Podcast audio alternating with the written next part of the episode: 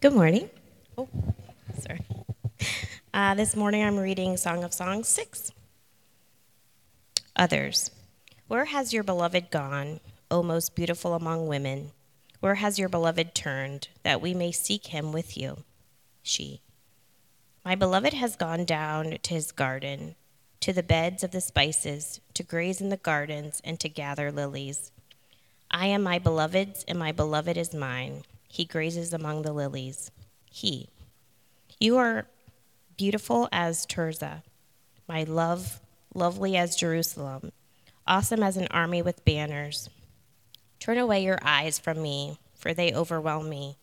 Your hair is like a flock of goats leaping down the slopes of Gilead. Your teeth are like flock of ewes that have come up from the washing. All of them bear twins. Not one among them has lost its young. Your cheeks are like halves of pomegranate behind your veil. There are sixty queens and eighty concubines and virgins without number. My dove, my perfect one, is the only one, the only one of her mother, pure to her who bore her. The young woman, women saw her and called her blessed, the queens and concubines also, and they praised her.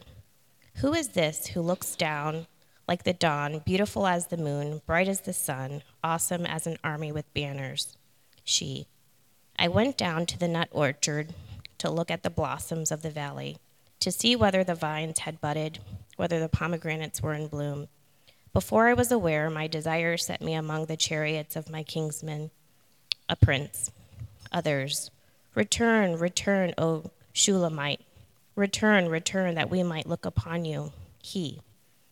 Why should you look upon the Shulamite as upon the dance before two armies? This is the word of the Lord.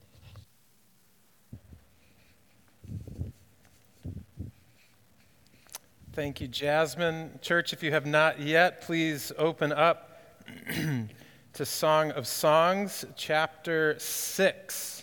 My name is Jason. I serve as one of the elders here at Church in the Square, and I am proud of you. I am proud of you because you're still here. Um, we have been in the Song of Songs now for five weeks. This will be the sixth. Um, and I was speaking with a mentor of mine uh, a couple weeks ago, and I told him what uh, book of the Bible we were in the middle of teaching, and he said, uh, I am not brave enough to do that, and I immediately just said, I don't think any of us are. um, and I've just really been encouraged by the questions, the pushback, the conversation. The uh, trust in the Lord to walk through something like this has been uh, laborious, I'm sure. I feel emotionally and intellectually exhausted, to be completely honest uh, with you. And yet the Lord is meeting us in the middle of this, and I think reaping a kind of harvest that there's going to be a before and after. There was a before we went through Song of Songs at Church in the Square, and then there was an after. And so it's because of that, because of, I think, what the Lord is doing among us, that I am encouraged to press on to the last three chapters. Um, one of the things that I think that we notice when we pay attention to sort of our, our cultural moment is that marriage seems less and less central Uh, to individuals or our community at large. And I think few people desire to outright reject the institution, but we seem pretty committed to finding alternatives. Uh, in last week's issue of the New York Magazine, journalist uh, Allison Davis featured the story of a polycule. Uh, Davis explains that Sarah, Nick, Anna, and Alex are individuals who, and I quote, each have partners and maintain concurrent romantic and intimate relationships, not just as a side of casual sex partners, though they can have those too. They are part of the same friend group and sometimes wind up at the same parties and have semi-regular one-on-one hangs. So in principle, what Davis is communicating here is that this polycule, this group who is practicing polyamory, is clear, but it's casual. The motivation for such an open-style relationship, at least for this group, that I think we need to be clear, is not about eliminating all boundaries. Rather, instead, Nick, who seems like the leader of the bunch, as best as I could tell from the article, uh, is about designing the bounds, he says, of what we want in our relationship and what we're comfortable with. In other words, traditional monogamy is just way too constricting, and so we find something that meets our needs and our desires. Others, I think, in our particular society, in our, our moment here, are less romantically or sexually adventurous, if you will, but they still desire intimacy outside of the perceived norms of the centrality of marriage. And in her forthcoming book, I think it's coming out next month, The Other Significant Others, uh, Raina Cohen uh, inspires sort of a, a reimagination, if you will, of what friendship looks like. Uh, this past week, she was on the Ezra Klein podcast, and Cohen spoke about this oft-referenced fact that half of marriages end in divorce in our society, but also how statistically, something I wasn't aware of, but because of death and marrying later in life, most married people, if their marriage, if they, even if their marriage does not end in divorce, they only are married for about thirty years. And so she asked the question, what do we do with all of this time when we desire meaningful intimacy and meaningful relationships, when the one that we perceive to be the most meaningful we only have for about a third of our life? And so last week we explored, if you remember, from chapter five, the value of friendship that we see throughout the scriptures. That marriage is not meant to be, nor should it be, the only place where we find intimacy. Remember, there's this third party throughout the entire Song of Songs who keeps showing up. And maybe we get like comfortable as about two people, and all of a sudden they chime in and they're like, we like this too. And you're like, oh, right, there's a whole group of friends that are hanging out who are kind of excited about this. And that's a meaningful like picture of friendship and of community. But marriage, while it isn't supreme, the poem is making clear that marriage is powerful. So what do we do? What do we do with dual- this duality? That marriage is not meant to be ultimate, but it's also not obsolete. What is the common ground that the scriptures speak of, that we don't simply do away with the institution because of time, boundaries that we want to set on relationships, but it's also not ultimate, as really the church has often made it, that this is God's reward for mature Christians, right? How do we put it in its proper place? Well, marriage is the Bible's primary illustration of the gospel. When we step back, the thirty thousand foot view, if you will, it communicates perhaps most consistently God's relationship with humanity through this more poetic language from beginning to end. See, from the Garden of Eden through Israel's history to the cross, to the church, on into the age to come, marriage is the common stroke, if you will, that is painting the picture of the worth and beauty of God. In other words, we could say that marriage is a primary way that God reveals his glory. That's the purpose of marriage. Marriage is meant to reveal God's glory in a unique and a particular kind of way. See, when marriage is rightly embraced and seen as revealing God's glory, then it doesn't become too important. It's always pointing to someone else, but it doesn't become too unimportant. It's meant to point to God. This balances us. And so to understand marriage, I think what we need to do is understand God's glory. What exactly is it that we're talking about when we say one of these words that we kick around quite a bit, but maybe don't always define or contemplate as well as we should? That's, that's what I want to talk about today. I want to talk about God's glory. And I want to talk about how marriage is meant to show God's glory, why it often doesn't, right? Because maybe that's your immediate impulse. It's like, cool, that never happens. Um, but then how it can be redeemed. Here's how we'll organize our time. As we've been doing throughout this study, we'll look at the design, the distortion, and then the healing. So the design of God's glory, the distortion of God's glory, and then thirdly, the healing of God's glory. Let's ask for the Lord's help. Heavenly Father, um, I, you know, I, gosh, my, my mind often just goes to fear and worry when it comes to preaching and teaching your word rightly. Um, a preoccupation with how I will be received or misunderstood or something like that. So I pray that you would bring peace to my own heart and mind uh, in this moment. I also pray the impulse um, when we hear about marriage is to think about our own, is to think about maybe our parents or relatives or friends' marriage, our lack of being married and desire to be. Um, our attention goes to a lot of human beings. Um, and so I pray that in this time, would you help us to rightly look at you, to behold you, your character, your nature, so that then we can look back on marriage and perceive the truth and beauty that you're trying to communicate to us through that. And so I pray that you would embolden us. I pray that uh, spirit of defensiveness, Father, that you'd protect us from, um, and that we would just hear from you, our Heavenly Father, and that we would know what your voice sounds like. We pray that in Jesus' name. Amen. So one of the things that we've uh, learned to do as a society is split subjective and objective, so subjectivity and objectivity. In other words, that subjectivity is all about beauty and no truth, and objectivity is all about truth and no beauty. And so when we come to a book of the Bible like this, like the Song of Songs, which is a poem, a work of art, we can presume that the best we can capture from this, the, that what we have probably learned, and maybe unwittingly, is that the best we can see from this is one couple's love story, one couple's perspective, one couple's journey, and isn't that good for them, but no universal truth. And perhaps you've been wrestling with that through this series. This is a poem. This is not an epistle. These are not doctrines. This is just two people in love, having sex a lot and enjoying that, but that's it. There's nothing that we should extrapolate from this. In, in other words, we see one married couple, but it doesn't show us God's glory. Maybe it just shows us their glory, their most important relationship. However, priest and poet Malcolm Guite challenges this presumption, and I thought he did so beautifully recently when he was talking to the Trinity Forum. Uh, Guite explained that Jesus says, "Love the Lord your God with all your heart, with all your soul, with all your strength, with all your mind." And somewhere in there, Guite says, all of those alls is all of your imagination. And in fact, when we look at the teachings of Jesus, it's mostly an appeal to the imagination as a way of perceiving truth in a fresh way. He says Jesus tells stories and parables. See, Jesus was speaking truth, but he was doing it through beauty. He was speaking about glory, if you will, through stories. See, Song of Songs does this too. The whole this from beginning to end. And a theme now emerges as we come to chapter six, as the couple continues to indulge and grow in their married life, that I think speaks to this. Look at Song of Songs, chapter six, verses one through three. "Where has your beloved gone? O most beautiful among women, where has your beloved turned that you may seek him with you? My beloved has gone down to his garden, to the beds of spices, to graze in the gardens and to gather lilies. I am my beloved's, and my beloved is mine. He grazes among the lilies."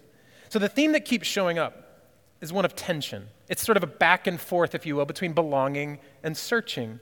While the community is asking the bride, "Where's your beloved? Where did he go?" Right? And she's like, "I am my beloved's, and my be-. This is a fantastic answer, right? "I am my beloved's, and my beloved's is mine." So there's this searching that persists, but belonging also endures. Do you notice that? And this isn't the first time. This has been going on the entire time. Remember, the woman was searching for the man through the wilderness, and then she goes through the city in chapter one, chapter three, and then in chapter five. And then the man even describes her as a locked garden, closed off. And in each case, the search is not eased until the other allows themselves to be found. It's never a tearing down of doors. It's always a disclosure. It's always a revelation, if you will. What do we learn then? Self-giving is the essence of belonging and marriage. This teaches us about God's glory. That's the essence of God's glory. It's a divine self-giving. How do we know this? Well, God is unknowable. We may search for God, but he's never discovered through research, through effort, or desire. Have you ever noticed this? You could work really hard, read all the commentaries, read all of the books, read it from beginning to end, and still walk away going, "What was that about? What is God like? I don't understand fully." You could read the same passage that somebody else reads and it just not come to you. You just don't see it. You don't understand it. You don't comprehend it. What we understand then, this is teaching us something about God, that much like the bride, he is this empty city, a locked garden, if you will, closed to our minds and imaginations. King David even wrote a song about it because he was always angsty like this, wasn't he? He sang this song, "Great is the Lord. His greatness," hear this, "is unsearchable." His greatness is unsearchable. He also said in Psalm one thirty-nine, "Such knowledge is too wonderful for me. It's high. I cannot attain it." Now, why is this true? Because God is everything we're not. He's infinite. We're finite. He's flawless. We're flawed. He's whole. We're fractured. He's unknowable. And a lot of times we can read each other like books, can't we? We know exactly what's going on with you. See, he's unknowable unless, like in the Song of Songs, he makes himself known, unless he allows himself to be found, to be open. You see, he can only be understood as if he reveals himself or he gives himself to us. That's the design of glory. Pastor John Piper has famously defined God's glory as the visible display of God's worth and beauty. The visible display of God's worth and beauty. See, if God's nature and character are made known, if that happens, what we have experienced is a work, a mysterious and miraculous work of God, a cosmic self-disclosure, if you will. It's His grace. Paul tells Corinth that God is a God who makes Himself known. He says, what eye has seen, nor ear has heard, nor the heart of man imagined, what God has prepared for those who love Him. These things, he says, God has revealed to us through the Spirit, for the Spirit searches everything, even the depths of God. So the Spirit knows everything about God, and by God's grace, the Spirit reveals things about God to His people through relationship. Through relationship, God displays what cannot be otherwise seen. The prophet Isaiah envisioned these angels, overwhelmed as they surrounded God, and they shouted back and forth all the day long, holy, holy, holy is the Lord God Almighty. The whole earth is what? Filled with His glory. It's full of it. As creator, then He has stamped His nature and character everywhere. In other words, hear this, the God who is unknowable is like, this is what I'm like. This is what I'm like. This is what I'm like. We couldn't know. Then we see a waterfall, and you're like, there's something about that. You get to Lake Michigan, and you're like, nope, that is an ocean. That is not a lake. That's something else. It's too vast. You have an interaction with somebody that reveals something. You're like, something is going on here. This is the Creator who has stamped His likeness, His image, His nature and character all around us. And what the Scriptures teach us is that this is particularly true with marriage. See, throughout the Bible, we learn the truth about God through the beauty of marriage. We do this in four particular ways as we move through the story of the Bible. And first, we see that God shows us His oneness.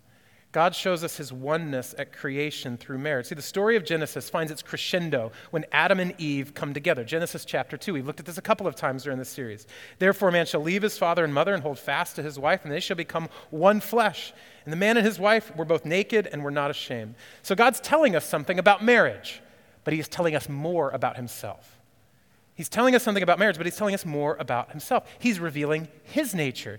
You see, the term for one there in the Hebrew in Genesis chapter two is the exact same word employed in Deuteronomy chapter six in the Shema, something that Jewish people quote and recite every single day. Hear, O Israel, the Lord our God, the Lord is one.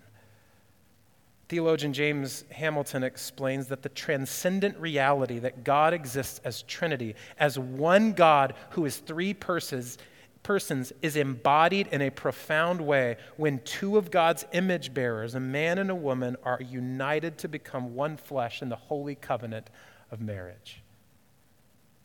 The glory of God, His oneness, is uniquely revealed through marriage from the very beginning in creation.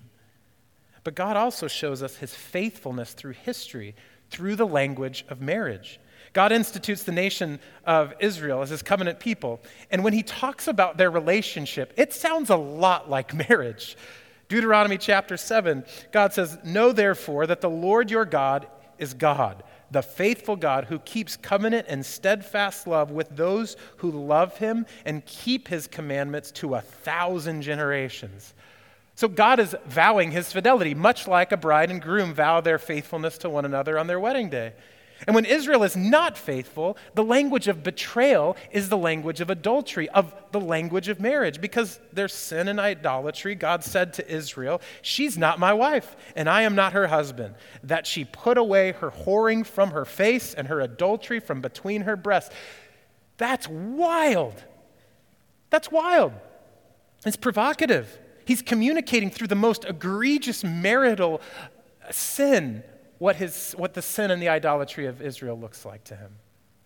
See, sin and idolatry are described as marital unfaithfulness. God takes on the identity as a husband even, which gives us a lot of hope if we pay attention, because none of us, individually or collectively, is a spotless bride. See, He talks about His faithfulness. And so we could ask ourselves, what addiction are you carrying? What pain or shame has your body absorbed? What hatred festers in your heart? What arrogance, greed, selfishness dwells in you? What faithlessness and disbelief? Take heart. The entire Bible is saying God is like a faithful spouse. He is persistent. He is kind. He is forgiving. Despite humanity's faithlessness, God persists as a devoted spouse to his bride. See, this is revealed through the glory of marriage. God shows us also his love through the cross, through the language or the lens of marriage. When Paul shapes the marital imagination, if you will, of the Ephesian church, he points them to the cross of Christ. Specifically, he connects Christ's sacrificial love for the church. Ephesians chapter five, wives, submit to your own husbands as to the Lord, for the husband is the head of the wife, even as Christ is the head of the church, his body, and is himself its Savior. Husbands, love your wives as Christ loved the church and gave himself up for her. So Paul draws this straight line, if you will, back to creation and calls marriage a mystery that refers to Christ and the church. The point of marriage is to point to Christ and the church. So on the cross, Jesus gives himself wholly and completely, even though Jesus in eternity past was with his Father and Spirit, unknowable, untouchable, unkillable, and yet he shows his great love for us like a husband for his wife. He leaves his Father in heaven and holds fast to his bride by giving himself for her on the cross. See, the glory of God's love is uniquely revealed through the lens of marriage. Fourthly, God shows us his joy through the celebration of marriage. John, who wrote Revelation, has this vision that he describes the return of Christ like a wedding party. Revelation nineteen, let us rejoice and exult and give him the glory, for the marriage of the Lamb has come and his bride has made herself ready. So Jesus is the Lamb who was slaughtered for the feast and also came back to life to enjoy the feast with his people. And we are the bride, the people of God in all times and all places who have been made whole, complete. You notice he says he made, he's made ready, forgiven. See, part of this celebration is about even heaven and earth being joined together in the same way like a husband and a wife are joined. Revelation twenty-one, and I saw the holy city, a new Jerusalem, coming down out of heaven from God, prepared as a bride adorned for her husband. Christ joyfully receives his ready people. Heaven joyfully comes down to earth to Um, this new reality, this new home, this new oneness. God is joyful, and he is especially glad to see his creation being made very good again, or shalom being restored. And all of that is done through the language, the motif, the metaphor, if you will, of marriage. That's the design. We gotta that, we, we gotta we gotta see this, because there's so many other designs out there. Or, or at least attempts to say this is what marriage ought to look like. From beginning to end, this is overwhelming. From creation, throughout history, to the cross, to the age to come, throughout all of that, the Father is saying, just like a marriage, we're going to be one. I'm going to love you. I'm going to be faithful. We're going to be joyful. We are going to be whole together. See, marriage shows us God's oneness, faithfulness, love, and joy, beauty, which tells us the truth. So if you want to know what your marriage is meant to be about, or any marriage in particular, it's supposed to tell the truth to the world about who God is. It's supposed to tell the truth about him. That's the purpose of marriage, to make God known. It's for his glory. However, we've distorted this, haven't we? That's because the first thing that we distort is God's glory. See, in the Song of Songs, we're given a window into this distortion, and it's pretty alarming. So if you've moved around with me a little bit, back to Song of Songs, chapter six, verse four. Here is the groom, has another one of these descriptions for us of his bride. You are beautiful as Tirzah, my love, lovely as Jerusalem, among, uh, awesome rather, as any army with banners. Turn away your eyes from me, for they overwhelm me. Your hair is like a flock of goats leaping down the slopes of Gilead. Your teeth are like a flock of ewes that have come up from the washing. All of them bear twins. Not one among them has lost its young. Your cheeks are like halves of pomegranate behind your veil. There are sixty queens and eighty concubines and virgins without number. My dove, my perfect one, is the only one, the only one of her mother, pure to her who bore her. The young women saw her and called her blessed. The queens and the concubines also, they praised her. Who is this who looks down like the dawn, beautiful as the moon, bright as the sun, awesome as an army with banners? Now, this might seem like just another description that the groom has done before, and will do, I think, once or twice more, if my recollection serves me. Uh, but back in chapter four was most recent. But there's something different here. There's, in fact, two things that are different about the way he describes his bride here.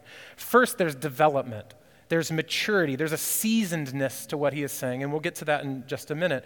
But the second thing, the second nuance, if you will, of this description is this comparison.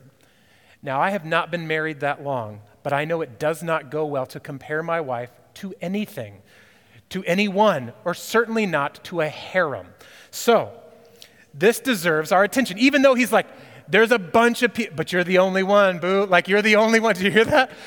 It's not going to go well. So I would just suggest to you that not all of Scripture is copy-paste apply. We need to be thoughtful about what we are reading here. See, this comparison exposes one of the most problematic issues of the Song of Songs. In fact, some of you have been angsty about this for two months.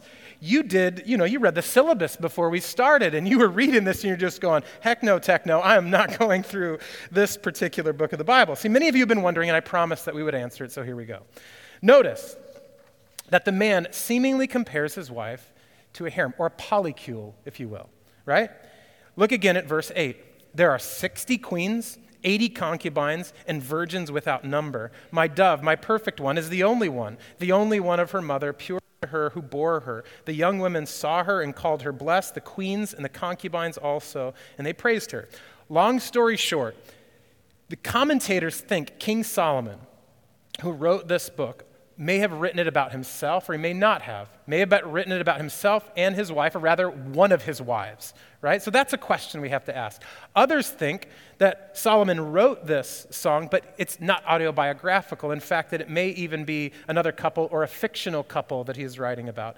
Others still believe there's no way Solomon could have written this because he had no integrity to be writing something like this, right? There's no way this dude could talk about a monogamous marriage while he has, you know, this, you know. So, candidly, um, to be honest with you, I have gone back and forth as to which one of those I think is probably the most profitable and most helpful and historically accurate renderings of the authorship of Song of Songs and the nature of which he is writing.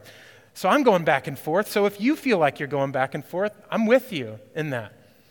See, much of this debate, though, swirls around this verse because it's here that this ancient distortion of marriage and God's glory is revealed. Why? Because while which is always meant and has always been meant to reveal God's glory, it's often the very place that we chase our own glory. It's often the very place that we chase our own glory. Now, I want to give you a heads up because I'm me and you're you. We cannot just look at this intellectually. We have to look at it spiritually. In other words, I would love to hold Solomon up and judge him without judging me. We can't do that. The Scriptures never let us do that. So as we consider his life, we have to consider our own. See, this was particularly problematic, this idea of chasing our own glory through marriage. It was particularly problematic for men in the ancient world, particularly for those in power, and particularly kings. And so when Israel demanded a king, because you know God did not institute, he did not want it this way. He was always meant to be their king. But they said, give us a king. Why? Because we want to be like other nations. This happens in First Samuel chapter eight. He said, all right, I'll give you a king, but I'm going to lay out some rules, some guidelines, if you will. And in Deuteronomy, we get a good picture of those. Deuteronomy seventeen. God says, only he, that's the king, must not acquire many horses for himself or cause the people to return to Egypt in order to acquire many horses, since the Lord has said, you shall never return that way again. And he shall not acquire many wives for himself, lest his heart turn away, nor shall he acquire for himself excessive silver and gold. So kings weren't supposed to collect horses, wives, and gold. What's that about? Well, these are the age-old issues. These are the age-old gods of this world, if you will. Money, sex, and power. He's not supposed to chase after those things. And notice that the reason God doesn't want his kings to accumulate is lest his heart turn away. It will distort him. It will distort their vision and understanding about themselves and gods, and a God, rather. A king, then, who acquires is a king who is about his glory and not the glory of God. A king who acquires, a person who acquires, and who accumulates. Jesus teaches about this in the Sermon on the Mount as well, right? We are not to accumulate for our own glory. You see, in the ancient world, the more horses you had, the more fierce you seemed to everybody else. The more wives you had, the more desirable you thought you seemed to everyone else. And the more gold, the more money you had, the more limitless you appeared to everybody else. In other words, what? It's all about you. It's all about your glory. It's all about telling the world who you are. This is why God didn't want them to do that. See, each was about revealing self to the world and not God. Fast forward to King Solomon. Like his father, king number two, and number one, he acquired all these things. Second Samuel chapter twelve teaches us this, including many wives. Solomon, First Kings eleven, had seven hundred wives, and were princes, and who were princes, and three hundred concubines. And his wives turned away his heart. For when Solomon was old, his wives turned away his heart after other gods, and his heart was not wholly true to the Lord his God, as was the heart of David his father. So the quick answer to the nature of Solomon's character and perhaps the nature of the authorship of Song of Songs is that Solomon sinned against God in his marriage. Solomon sinned against God in his marriage, or rather, perhaps more accurately, in his marriages, and it didn't go well. So one of one of the ways to read Scripture is to go, okay, Solomon is sinning and not doing, how does this end up for him? It doesn't end up going well.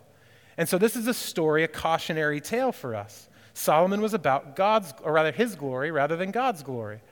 Israel wanted a king because they wanted to be like other nations. They wanted a way to seek their own glory, to rise above all of these other nations. And so they shouldn't be surprised that the role that they desired to be about their glory, he became all about his own glory. A brief aside. In a celebrity age, whether it be in the religious culture or in the prevailing social environment that we're in, we need to be very careful to trust people to give us something that they're not going to take for themselves. This is what the Scriptures teach us, that when we center a person, they will center themselves. The same is true for you and me. It may not be polyamory, it may not be polygamy, yet whether we're married or not, in our sin, we are tempted to make marriage about our own glory rather than the glory of God. That's the distortion. See, theologian Christopher Ashe observes that the mandate of the first married couple was to be fruitful and multiply, fill the earth and subdue it, right? This is actually the reason that Eve is created as a co-partner, a, a helper, if you will. It was to be a task-oriented covenant, a task-oriented covenant and couple meant to embrace God's desires, to fulfill his will, and to achieve his glory, being central in all things. Yet at the fall, the first couple becomes preoccupied with what? Themselves. They immediately look at themselves. Oh no, we're naked, let's hide. And they separate. So the couple that was meant to be task-oriented all of a sudden became self-conscious. The shift from then task-oriented covenant to a couple-focused marriage is a product of the fall. Ashe explains that unbridled relational primacy is not only wrong, it is also foolish. In other words, to make your marriage about your marriage is foolish. The couple working at the project of coupledom, Ashe continues, for its own sake, face the problem that introspection is uh, stifling and self-destructive. It's the Greek story of Narcissus, who was so preoccupied with looking at himself in the pool of water, he dies. We often do this in our marriages, don't we? So concerned about fulfilling our own needs from the other, we put so much pressure on the other and so much pressure on ourselves that it destroys both of us. See, when self-actualization becomes the goal of marriage, we end marriages for the very same logic that we begin them, our own glory. That's the distortion. And the distortion is so damaging because the man-woman relationship can't stand the weight of making you your best self. It can't stand the weight of doing that. And yes, the same is true of a man and a multiple-woman relationship. It's okay to want to become better, to grow, to mature, to be whole, and reach your full potential. This is one of the reasons C S Lewis explained that real intimacy, a real friendship, wasn't about what we see in one another, but actually what we agree about together on the horizon. He put it this way in The Four Loves. He says, friendship arises when two or more discover that they have in common some insight or interest. Friendship must be about something. Those who have nothing can share nothing. Those who are going nowhere can have no fellow travelers. Another writer says, friendship happens when someone says, really? You too? You see that too? I'm down. I'm, I see that too. I thought I was the only one. That's friendship. That's marriage. That's a task-oriented marriage. That's a marriage focused not on itself, but on the glory of God. So, if we're trapped in a pursuit of our own glory in polyamory or polygamy or simply expecting marriage to complete us and make us whole, to be our healer, to be our lover, to be our best friend, to be our everything, right? How are we to reorient ourselves around the glory of God? How are we healed? Well, we spoke about two differences in the man's description. The second was comparison, which we've explored, and the, the, the first was a development.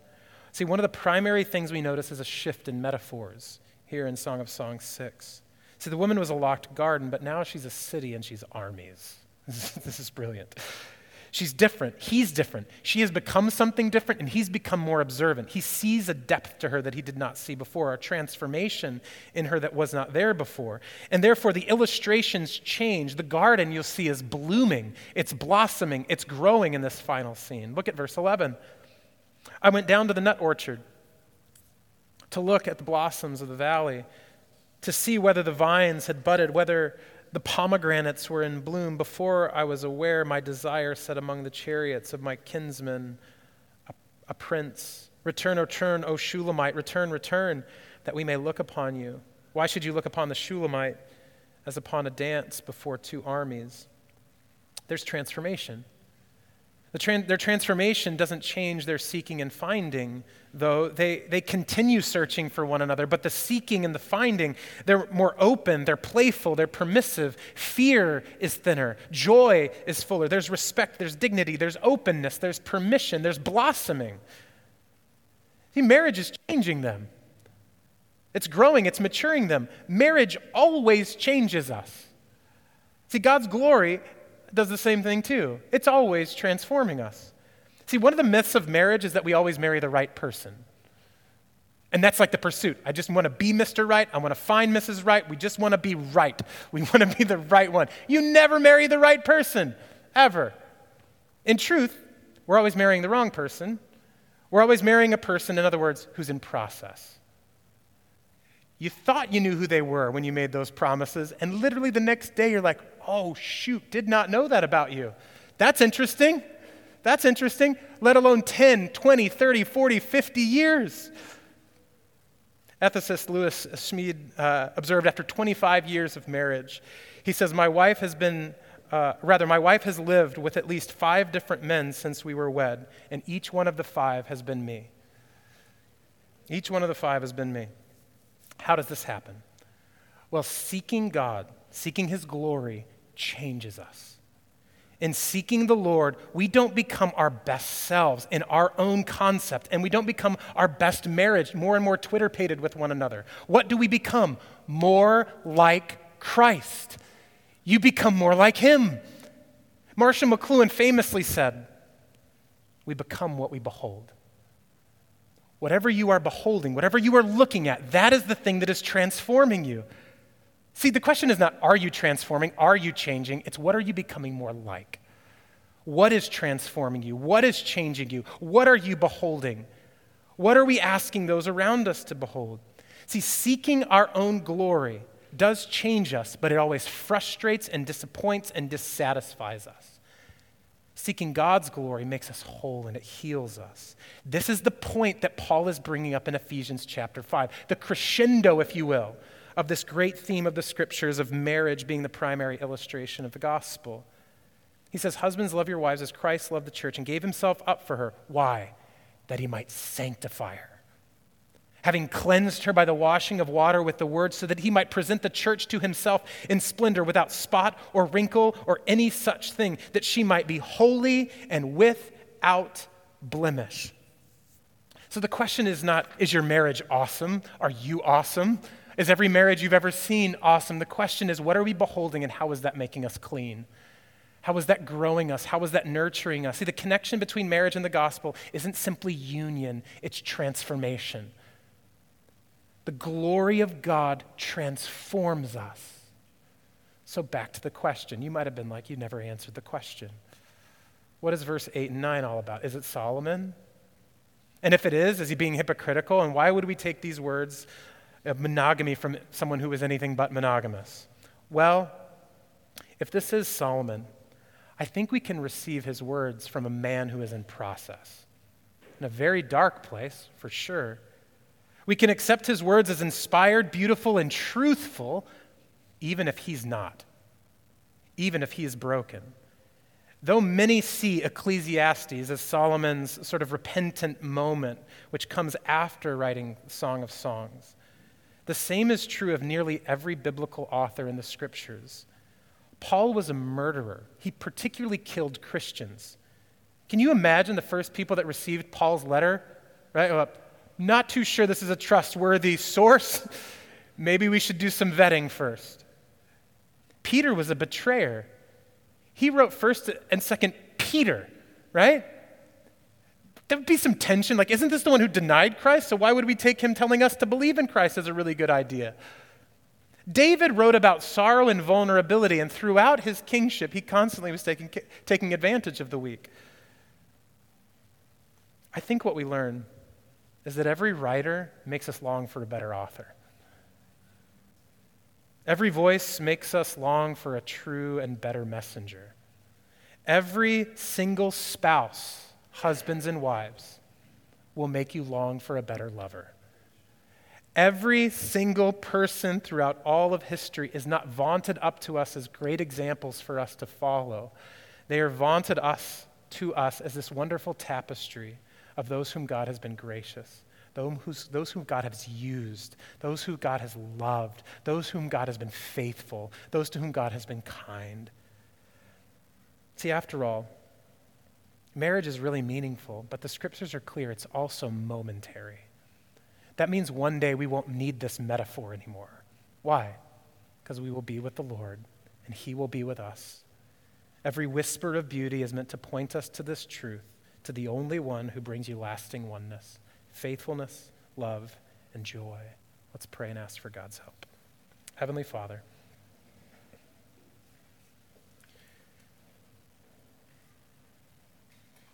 thank you for the beauty of this text. Thank you for the beautiful truth that your whole word, the whole counsel of your scriptures tells us that whatever is lacking will be made whole. Whatever is broken will be healed. Whatever is sad will be made untrue. And so in that already but not yet moment, whether we desire marriage and are not married yet, whether we are married and wish that we weren't, married happily, married with confusion, on the other side of divorce, on the other side of being a widow or a widower, in all of the various places that you find us in our own journey in relating to this institution of marriage, would you help us to behold your glory? Where we have not been good wives and husbands, would you help us to seek forgiveness and wholeness through the great bridegroom, Jesus Christ? Where we have been hurt in relationships, in bad marriages, would you help us to find peace and assurance in the faithfulness of the bridegroom, Jesus Christ? Where we have unmet longings and desires and angst and even anger, would you calm the storms of our heart through the word of the great bridegroom, Jesus Christ?